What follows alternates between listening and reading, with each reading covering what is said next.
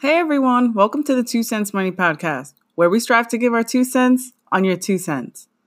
According to Business Insider, the average American adult spends nearly $1,500 a month on non essential items. So, if we put that into perspective, that is $1,500 that can be utilized to help reach our personal financial goals. So, ask yourself, what would you do with $1,500 right now? In this episode, we'll be discussing why you should always pay yourself first and how to start now by joining our Valentine's Day Savings Challenge, which just launched on all our social media platforms.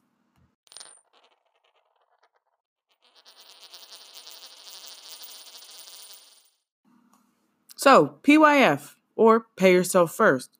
Too many of us forget to take care of ourselves first when we spend our hard earned money.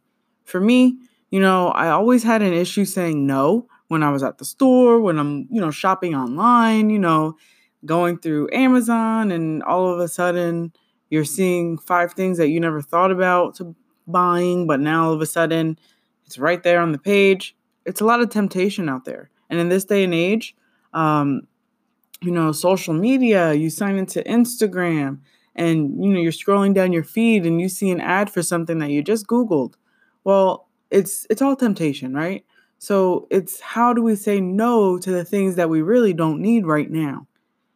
You know, so me personally, I would get paid, and before I could even blink my eyes, my paycheck was already pretty much spent. So when I look back at my spending habits, you know, I did realize I really never thought about what I truly wanted to achieve with my money. So I was always so swipe happy with my debit card, and I know some of you out there listening can relate. Um, you know, it's so easy to just take your debit card or your credit card out of your wallet just swipe away. Or, you know, now that we have chip cards, you just insert them, right? So I never really paid attention to where all my money was going. So now, about a year into dating my husband, you know, we used to talk about spending habits and what we use our money on. And it wasn't until we really kind of sat down and talked about it that we both realized we liked eating out a lot and that we never had anything to show for at the end of the month. And what I mean by that is, you know, let's just say you bring in $2,000 a month in income. After you pay your rent, your utilities, or your mortgage, you have excess money left over. Well, you already know where your mortgage payment or your rent payment went. That's keeping the roof over your head, right? Well, now, you know, you paid your utilities, you got everything situated that are your essentials. Well, now it's the end of the month and you realize you have $2 left in your account. What do you have to show for for that excess money that you you just had? That's what I mean by what do you have to show for?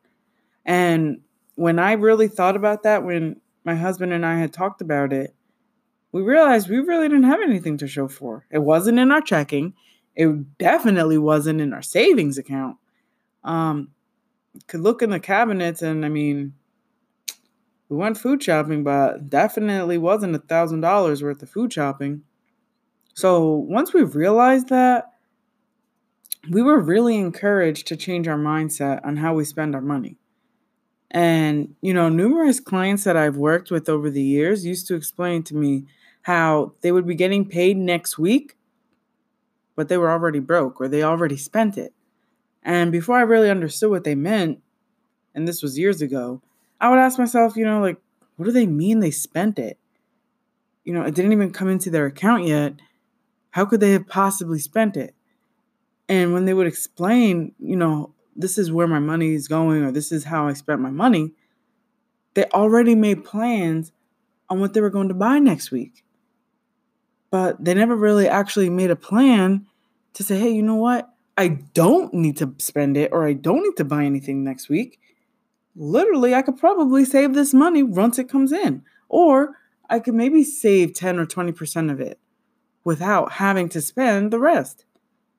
And I think the big issue is right now in America is that we focus and concentrate on having a spending mindset.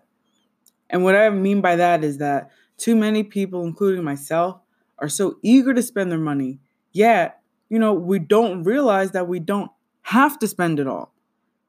And, you know, if that sounds familiar, just even a little bit, I'm going to talk to you about something that I like to say PYF or pay yourself first.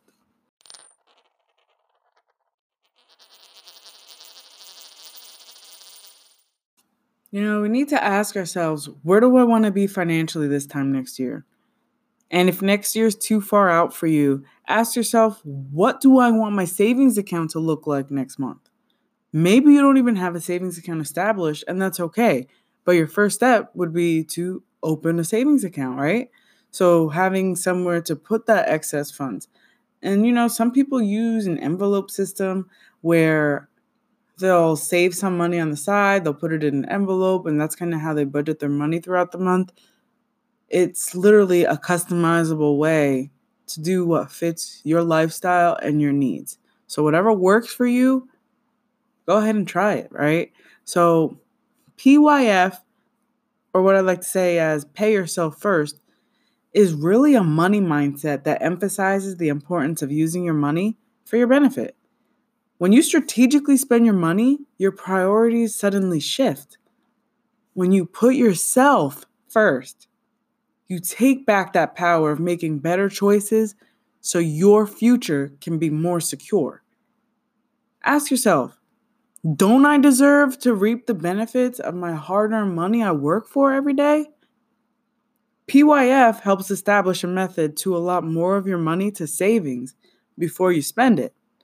Now, essentially, you know, it's really switching from a spending mindset to a savings mindset. You know, no more running to buy another pair of shoes when you have 10 or 20 sitting in your closet that maybe you don't even wear. No more looking around at how to spend your next paycheck without even thinking about how you want to grow your savings and pay yourself first. Always make sure to take care of yourself first before you give your money to retailers and other big box stores out there. Um, you know, and that doesn't mean to forget about your necessities like rent or utilities. Those are always top priority because you always want to make sure that you keep that roof over your head for you and your family and your loved ones.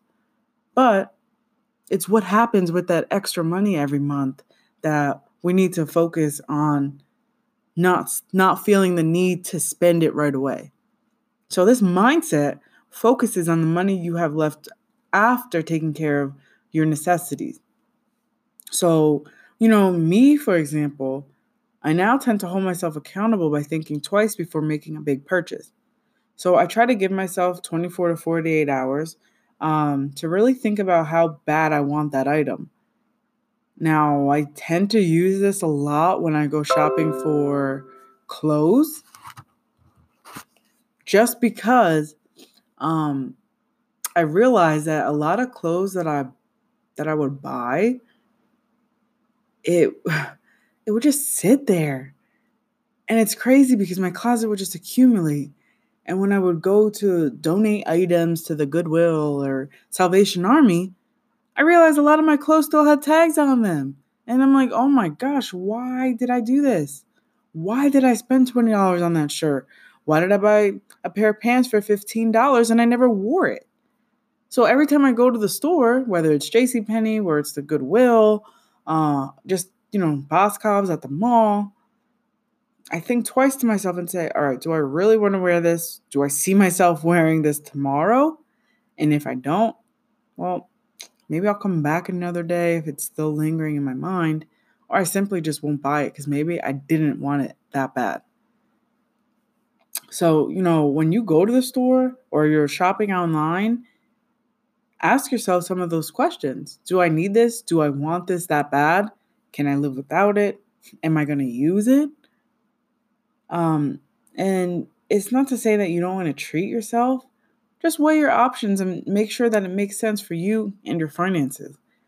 And, you know, to kind of get you started on helping expedite your savings goals, we're going to talk about a four week Valentine's Day challenge that we just created that launched today to help jumpstart your savings efforts.